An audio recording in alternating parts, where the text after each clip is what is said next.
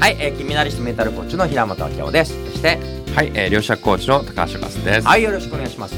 はいお金の稼ぎ方はい。についてなんか正しい稼ぎ方があるんですかね？そうですね、うん。まあお金を稼ぐっていうのはですねどういうことかっていうと、えーこれ誰かの役立つことをする、ん。まあこれがまあビジネスなんですね。うん。なので誰か困ってる人、うん。何かお困りごとを聞いてですね、その悩みを解決したりとかですね、えーもしくはその方をうん。明るい方向、うん。明るい未来に導いていく、まあ本当にもう原理原則としては、うん。痛みを避けて、うん。もう快楽をもこれが脳の、人間の脳の仕組みなので、えーいかにこう痛みを外していくか、うん例えばうーん歯医者さんであれば、うん。その虫歯をこう抜くこともそうですし、例えばホワイトニングですね。明るい未来を作っていくホワイトニングです。これがまあある意味、えーお金の稼ぎ方があるんじゃないかなと思いますね。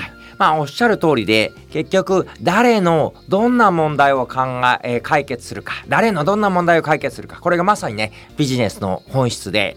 例えば、えーなんか美味しいものを食べたいんだけど近場にないっていう人が困ってるし、えーなんかバイクや自転車でちょっと稼げたらいいなっていう困ってる人がいてじゃあこの2つをネットでつないだら、えー、ウーバーイーツということでつないだおかげで、えーちょっと余分に300円ぐらい払うと遠いところも食べられるしちょっとね10分ぐらいえー10分か20分ね移動しただけで300円稼げるんだったら割といい時給になったりするっていう風にして、誰がどんな問題で困ってるかこれをつないでいけるともうビジネスって無限にありますよね。そうなんですよね。で多くの方ってビジネスってなんか難しいイメージとか、うん。起業するって難しいイメージある方も多いんですけど、そんなに難しくなくて、まあ、世の中のお困りこと、うん。どんな悩みがあるかな、あうん。こんなことこじゃあこれ自分が何か助けることによって役立つことできないかなって考えると、うん。いろんなビジネスのヒントが実は見つかってきます。うん。なので、まあ、えーまあ、私よくあるのは、何か困ってることないですか、とか、えー何か知りたいことないですか？って聞いて、そこから、